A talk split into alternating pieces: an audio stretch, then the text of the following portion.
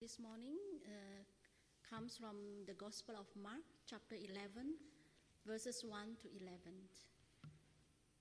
As they approached Jerusalem and came to Bethphage and Bethany at the Mount of Olives, Jesus sent two of his disciples, saying to them, Go to the village ahead of you, and just as you enter it, you will find a colt tied there, which no one has ever ridden.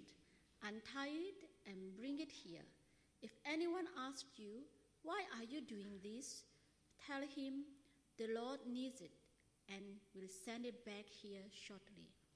They went and found a colt outside in the street, tied at the doorway. As they untied it, some people standing there asked, What are you doing untying the colt? They answered as Jesus had told them to, and the people let them go. When they brought the colt to Jesus and threw their cloaks over it, he sat on it. Many people spread their cloaks on the road, while others spread branches they had cut in the fields. Those who went ahead and those who followed shouted, Hosanna! Blessed is he who comes in the name of the Lord. Blessed is the coming kingdom of our father David. Hosanna in the highest. Jesus entered Jerusalem and went to the temple. He looked around and at everything, but since it was already late, he went out to Bethany with the twelve. This is the words of God. Thank you, uh, Yanni, for reading that passage of scripture for us this morning. Let's uh, come to our God in prayer. Let's pray. Heavenly Father, we thank you, Lord, for your word. We thank you that this is your word. It is your word that speaks to our hearts. It is your word that can sustain us. It's your word that we pray will transform our lives, that we will not be just hearers of the word, but also be doers of your word. And so, Lord, we humbly come to you this morning and pray that your spirit will be at work in our hearts and lives as we submit to your word. In Jesus' name, amen.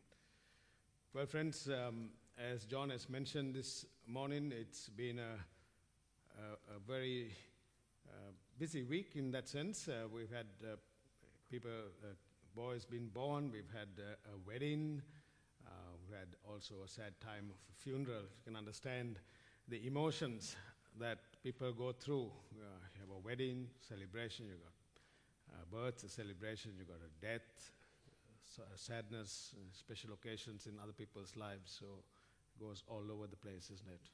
But our God is a God who understands us, loves us, and we see that in our passage uh, even this morning. So I want you to uh, to keep your Bibles open to Mark chapter 11, verses uh, 1 to 1 to 11. We're going to take a break from our series in Galatians. Someone asked me just this past week, are we getting back to Galatians? We will be getting get back to Galatians uh, after Easter. So I just want to uh, talk a little bit about the cross and, and the focus uh, leading up to Good Friday and Easter. So today, and uh, so that's what we're going to do. And this morning, we're going to look at uh, Mark chapter 11, 1 to 11. And we titled the message, The King Arrives on a Donkey. Uh, this is known as the triumphal entry of Jesus into Jerusalem, and all four gospel records, gospels record the event that we will focus on in this study this morning the triumphal entry of Jesus, which is celebrated in some churches as Palm Sunday. It's the Sunday before Good Friday, but we are, in fact, two weeks before that. Uh, for, the, for the disciples, this entry to Jerusalem must have been the high point of their time with Jesus. They may have thought, boy, this is it. This is the moment that we've been waiting for. The people are ready to make Jesus their king. We, as his disciples, will reign and rule with him on earth. And so, this is a special moment. Well, what is so significant about Jesus entering Jerusalem? Why is it so significant? During this week, Jesus' entrance into Jerusalem, a number of things that brought the public ministry of Jesus to a glorious, triumphant conclusion will begin to take shape, even in the midst of what seemed to be a defeat to those who were around looking at him. Having already done three years of public ministry, we now arrive at a time on a Sunday that sets the marker for the coming events. This week will commence what is known as the Passion Week, which will culminate at the cross. And so the key to Easter Sunday is what is happening during this week. All kinds of things will take place. Jesus will leave this city, he will go back to Bethany, he'll spend a few nights on the side of Mount Olives, and then in the Garden of Gethsemane. He will come back and will cleanse the temple. He'll come back, and then there will be teaching and parables and controversies and discussions and challenges. And he will celebrate the Last Supper, the Passover, uh, which is what we call the Lord's Supper. He will institute this supper. And then he'll go back. He, he will go out to the garden, and the Garden of Gethsemane, and there he will enter into prayer, where he will be praying and praying, and it's as if blood was dropping from his body in an intercessory prayer. And then he's ready to face the cross. He will be betrayed. He will be arrested. He will go through six trials. And then he'll go to the cross. And there we remember the seven birds of Christ on the cross. He gave up his spirit, and then they laid him in the tomb. Then he rested for the very last Old Covenant Sabbath. And then the first day, the Lord's Day, is Resurrection Day, when he comes forth in triumphant victory from the grave. You see, what a week, right? We think we have busy weeks, don't we? right? What a week for Jesus. What a week for our Savior. And all of this begins with the ride to Jerusalem. And so this morning I'm going to look at uh, this text under two, two points the ride and the response. The ride and the response. See, normally Jesus traveled by foot, but this time he wanted a donkey. Now, why did he not come on a beautiful, majestic horse? Why did he not come on a stallion horse into Jerusalem? A horse, as we know, is a, in, in a welcome parade is usually associated with royalty and with power. For example, in some countries in Europe, there are statues of horses in cities symbolizing stately power and majesty, conveying status and dignity. A triumphal entry can be compared to a victory parade. And so, in the ancient world, a triumphant entry took place when a king, an emperor, or a general marched into the city after a battle had been won for a special occasion, and people would line the streets to welcome their hero. When the President of the United States travels, there are two limousines that are, off, uh, are taken on prior to his arrival in any country. I was reading about uh, his particular car. It's called the Beast.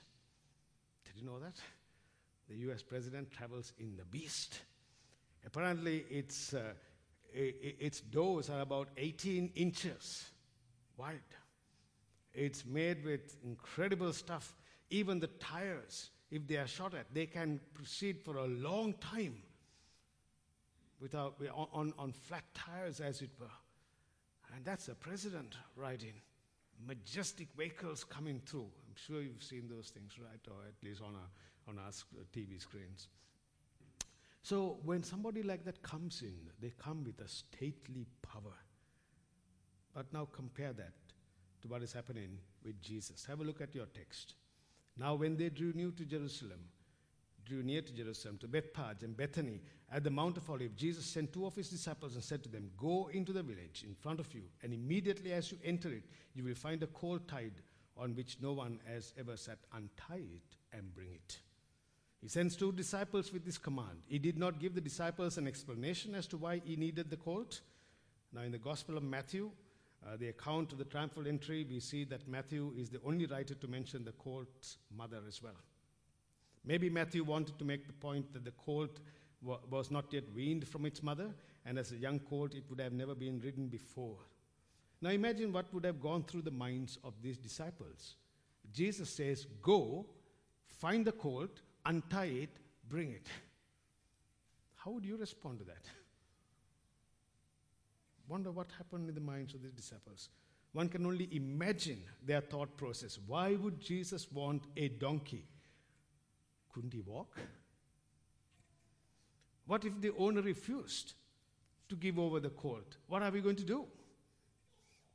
Now, we don't know whether Jesus had pre arranged with the owner to borrow this colt, or it could have been that Jesus is all knowing. We, we know that he is all knowing, and that he knew where the colt, colt was, and he instructed the disciples to go and get it. We don't know. But we see in verses 3 and 4 in our text if anyone says to you, Why you are doing this, say, The Lord has need of it, and we'll send it back here immediately. And they went away and found a colt tied at a door outside in the street, and they untied it. And some of those standing there said to them, What are you doing untying the colt? And they told him, told them what Jesus had said to them, and they let them go. The Lord needed it. I find that very fascinating, really. Very interesting. The word Lord that is used here is a title for deity and sovereignty. It's affirming his person. And he wanted the disciples to use this word Lord to identify himself to the owner of the colt. And so when the disciples told the owner of the colt, the Lord needs it, the question is, why does Jesus need a donkey? In fact, why does he need anything at all when he owns everything? That's the point, isn't it? In fact, in Acts chapter 17, Paul says this Do you think the Lord needs to be served by human hands? For he is the Lord of glory. He is over all. He made all and sustains all, and he does need nothing. God doesn't need anything, does he? i have concluded reading this book, uh, Zeal Without Burnout. I think I've quoted a few times now. It's fresh in my mind. It's a good read if you're on a plane or something. So, uh, what, what, does the book say? It says, remember that you, whoever the, right, the, the readers, you are not God. God doesn't need sleep. But we do, right? When we don't sleep well, how do you feel the next morning? Nice and happy and chirpy? we know that, right? God doesn't need friends, but we do. God doesn't need to be sustained, but we do. You see, God doesn't need anything. Jesus doesn't need anything. He owns everything. But now he says, so is this a contradiction that we see here?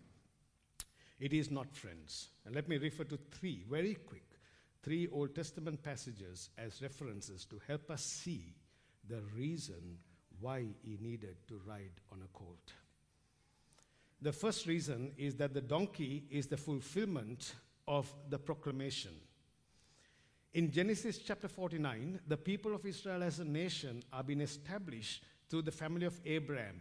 And we now come to Jacob's blessing of his sons. The fourth in line is Judah. And that is the blessing of Jacob upon Judah. So we see this Genesis 49. Judah, your brothers shall praise you. Your hand shall be on the neck of your enemies. Your father's sons shall bow, bow down before you. Judah is a lion's cub. From the prey, my son, you have gone up. He stooped down, he crouched as a lion, and as a lioness who dares rouse him. And then we read this The scepter, the scepter shall not depart from Judah, nor the ruler's staff from between his feet, until tribute comes to him, and to bind and, and, and to him shall be the obedience of the peoples, binding his foal, get this, to the vine, and his donkey's colt to the choice vine. He has washed his garments in wine and his vesture in the blood of grapes. This is interesting. His eyes are darker than wine, and his teeth whiter than milk. Now, I don't have all the time to uh, expand on this this morning, but isn't it interesting? He tells us that this one of Judah is the vine. Does that sound familiar? Jesus says, I am the, the vine. Remember that? Right? And this one shall be upon the colt of a donkey and will fight the battle to his death. His eyes will be darkened. He will pour himself out and defeat his enemies. He brings the tribute of his victory that he secures with his death. And as he does this, he has a scepter, for he will be King of kings and Lord of lords. And all his people will bow before him, for he is the Lord, he is the Lion of Judah, the King who will win the victory over his enemies. And how will Jesus do this? At the cross. That's the first one. The second reason is in 1 Kings. The line of David. And so we have this as the second reason. The second reason is that Jesus rides a donkey is the fulfillment of precedent. We see this in 1 Kings chapter 1. Here David is being succeeded by his son Solomon. The Messiah will be a son of David. Solomon is not the Messiah, but a type of the Messiah. And how will Solomon be coronated? Look at that. King David said, Call to me Zadok the priest, Nathan the prophet, and Benaiah the son of Jehoiada. So they came before the king, and the king said to them, Take with you the servants of your Lord, and have Solomon my son ride on my own. What is it? Mule. And bring him down to Gihon and let Zadok the priest and Nathan the prophet there anoint him king over Israel. Then, then blow the trumpet and say, Long live King Solomon. And then there's the other passage. I'm not going to read that, 35 to 37. You can have a look at that. And then let me refer to verse 30, 44 of 1 Kings chapter 1. And the king has sent him, uh, sent with him Zadok the priest, Nathan the prophet, and Benaiah the son of Jehoiada, and the Cherethites and the uh, Pelethites, and they had him ride on the king's mule, a derivative of the donkey. Now, friends, you might think this is crazy, crazy. What are you trying to say to us? You see, you get the picture?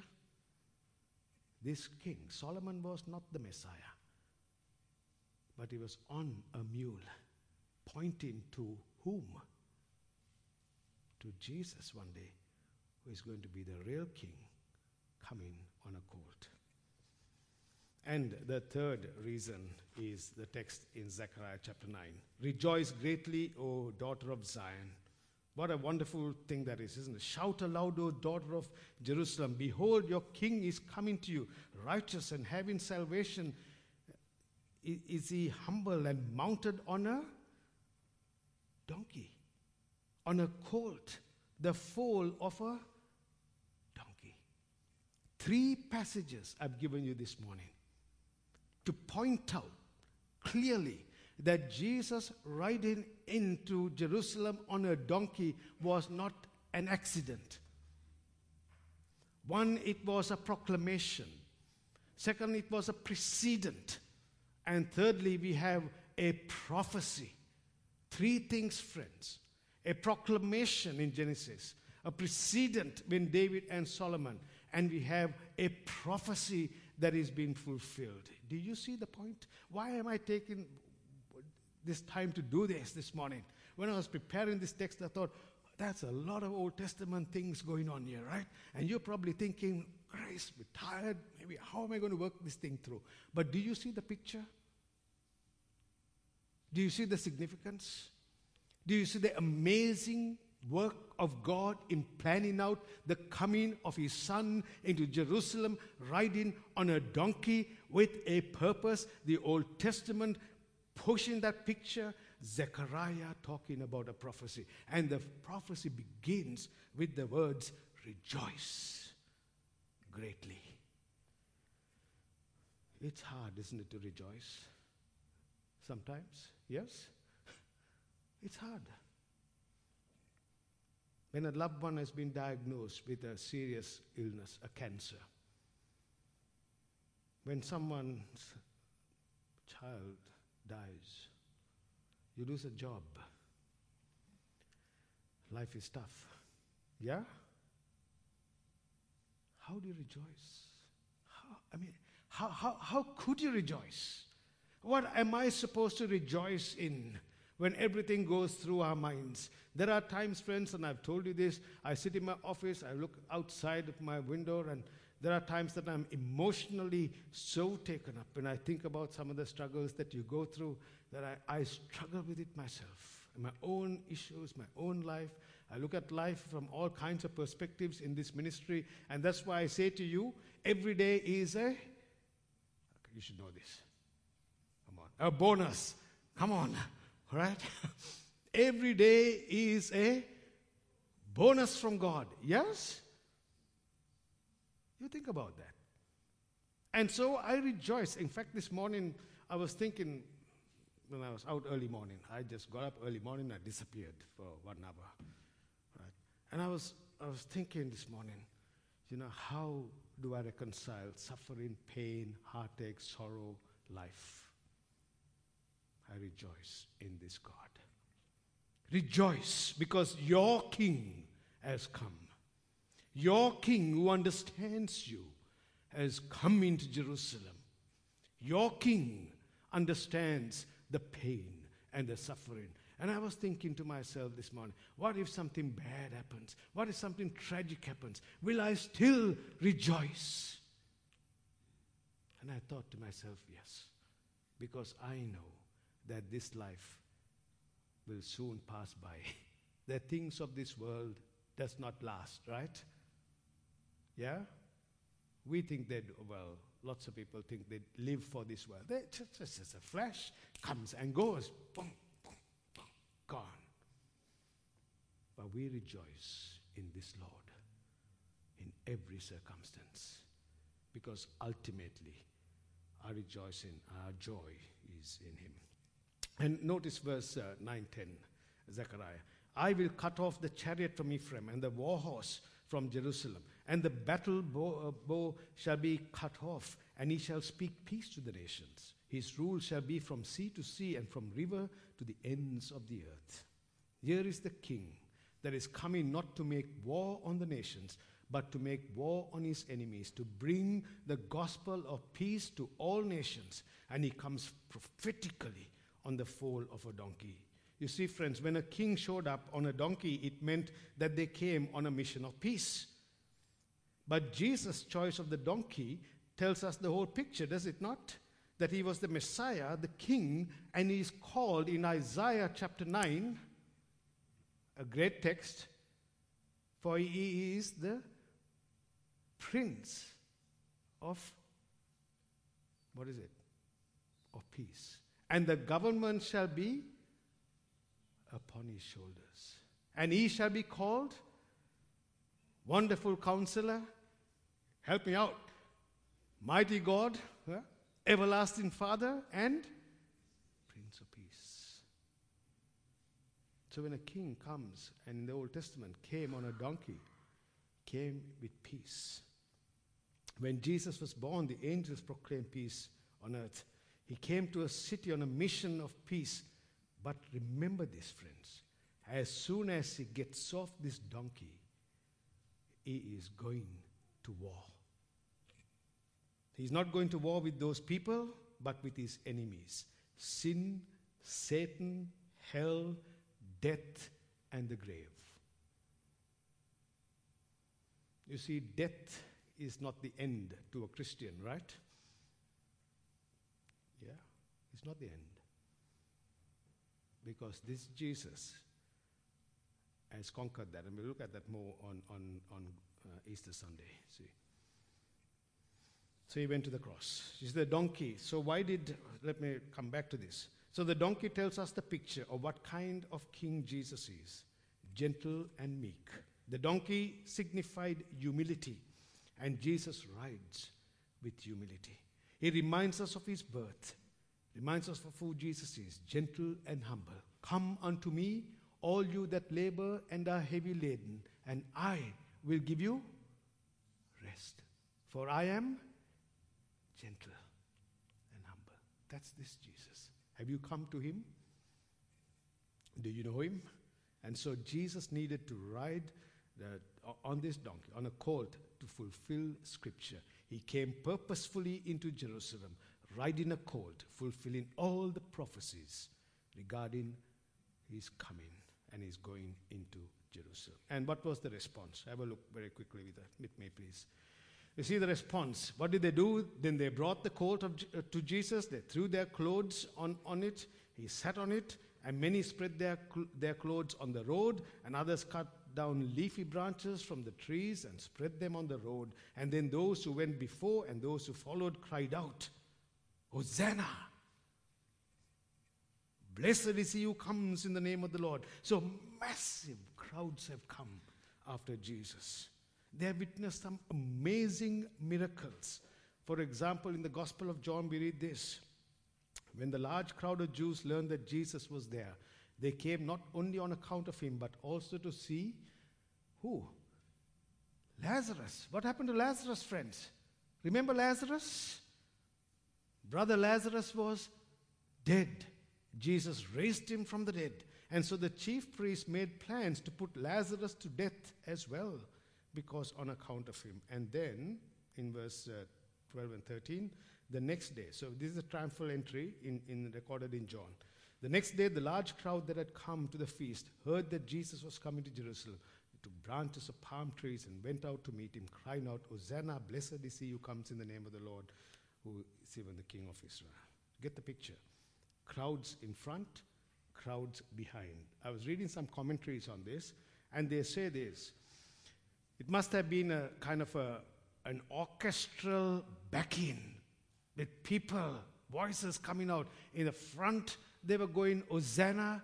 In the back, they were shouting, Blessed. It's like a refrain.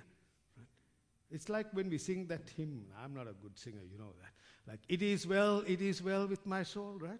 And some people will say, It is well, it is well. You, know what I mean, right? You get the picture, right? So there would have been people who went, oh, Hosanna to the highest, people behind.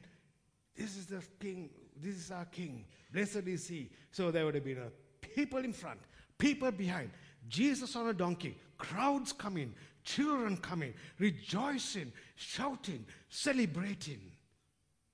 The Messiah entering. They did three things, didn't they?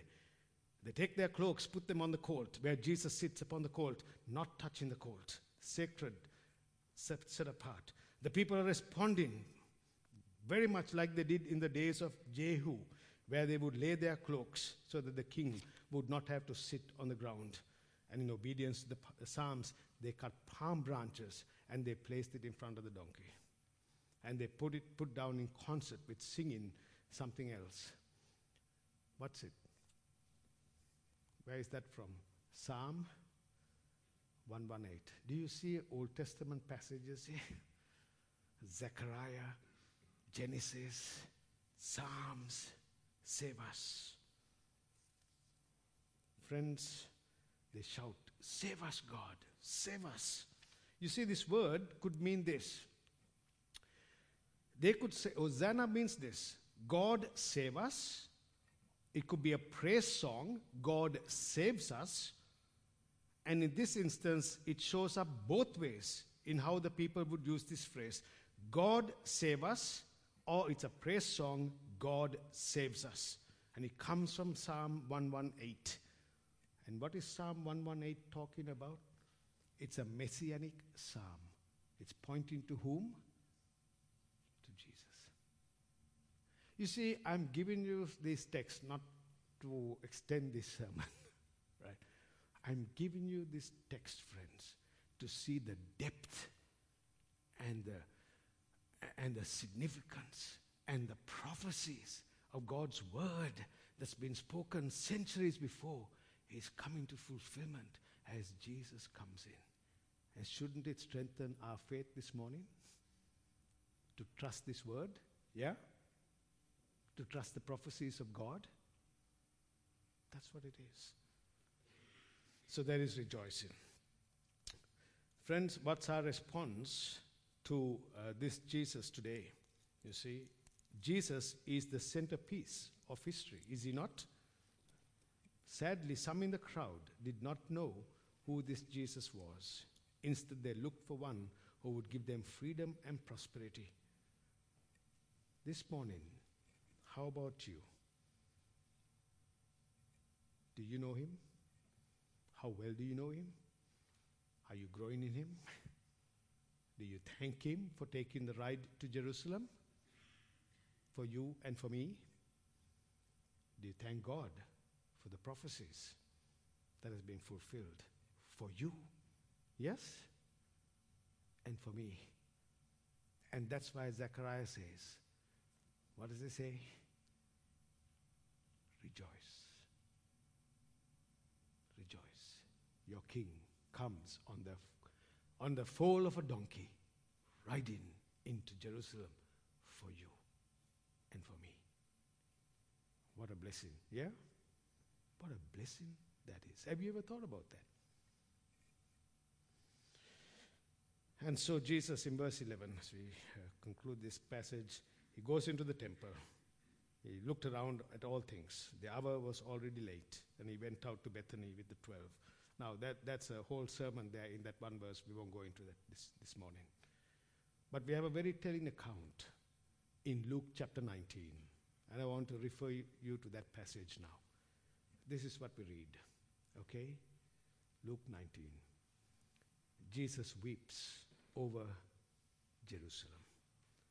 When he drew near and saw the city, he wept over it, saying, Would that you, even you, had known on this day the things that make for peace.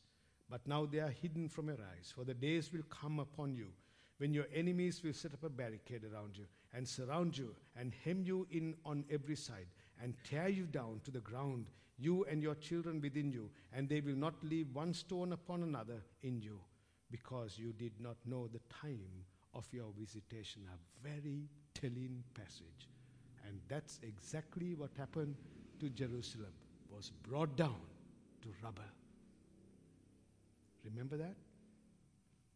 And Jesus approaches Jerusalem and he weeps. He cries. The, the, the Greek word there is not just these little tears coming down. No, no, no, no. He, he cries loud. Imagine this. He's, he's coming on this donkey, he's riding in. And he sees as they come in and they see the plains of Jerusalem, and as they come into the city, they see this, the, the, the city itself. And Jesus stops and he cries. And he cries out loud. Why? Because of their unbelief and what's going to take place. He felt for this city. He prophetically saw this proud and unrepentant city as a pile of rubble. And that is what happened to Jerusalem. Think about our own city, friends, isn't it? Our own suburbs. What do you hear on your news? Nice things, do you? No. Are you shocked with what's happening? Yes. Are you saddened by what's happening? Have you seen the lost? You know, sometimes you walk the streets and you see people. You think, who is going to tell them the gospel? Do you weep for the lost? Do you cry for them? You know, sometimes you and I can be very judgmental, right? We are judgmental people. Oh, this one took drugs, he should be. This is terrible person, or she's a terrible person. Somebody has killed so and so, is a terrible people. They are, they are just absurd, good for nothing, we might say.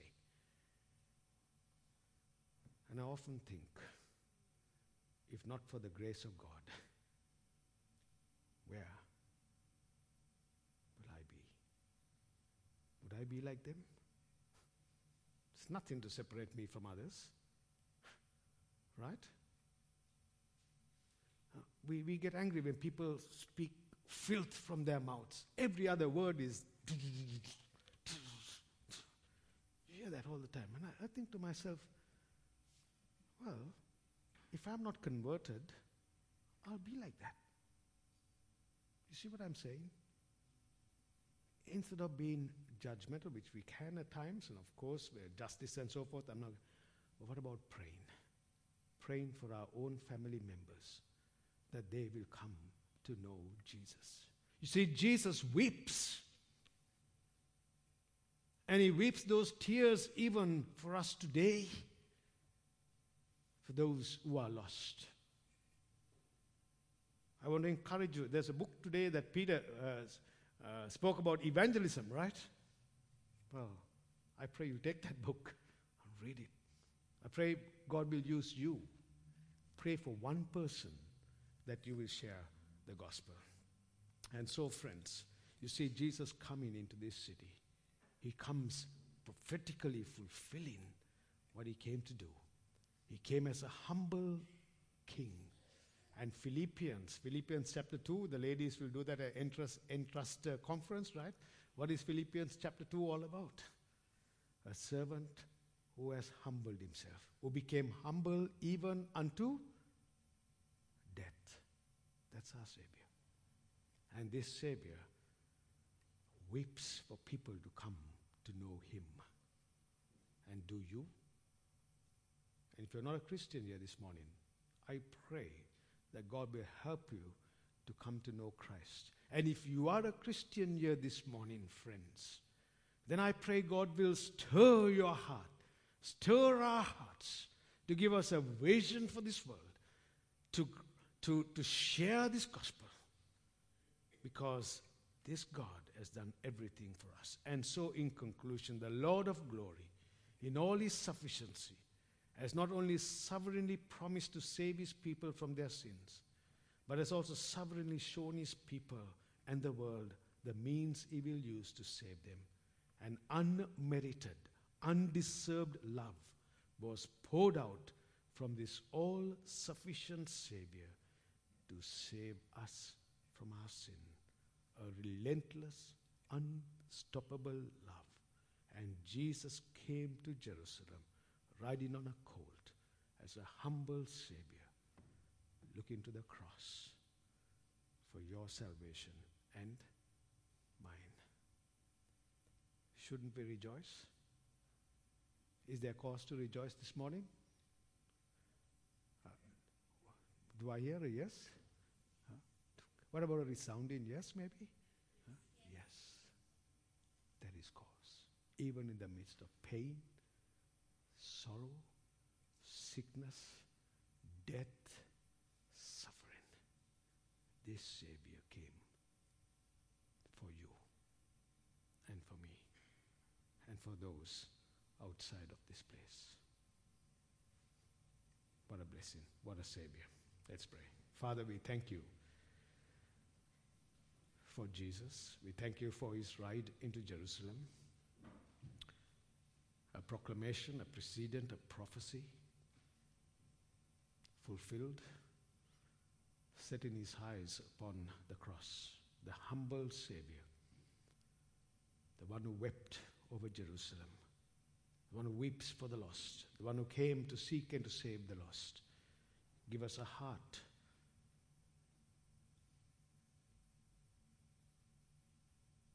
for the lost in this world. Make this church family an evangelizing church, Lord. And would you help us to share the gospel with our family and friends and in this world? In Jesus' name, amen.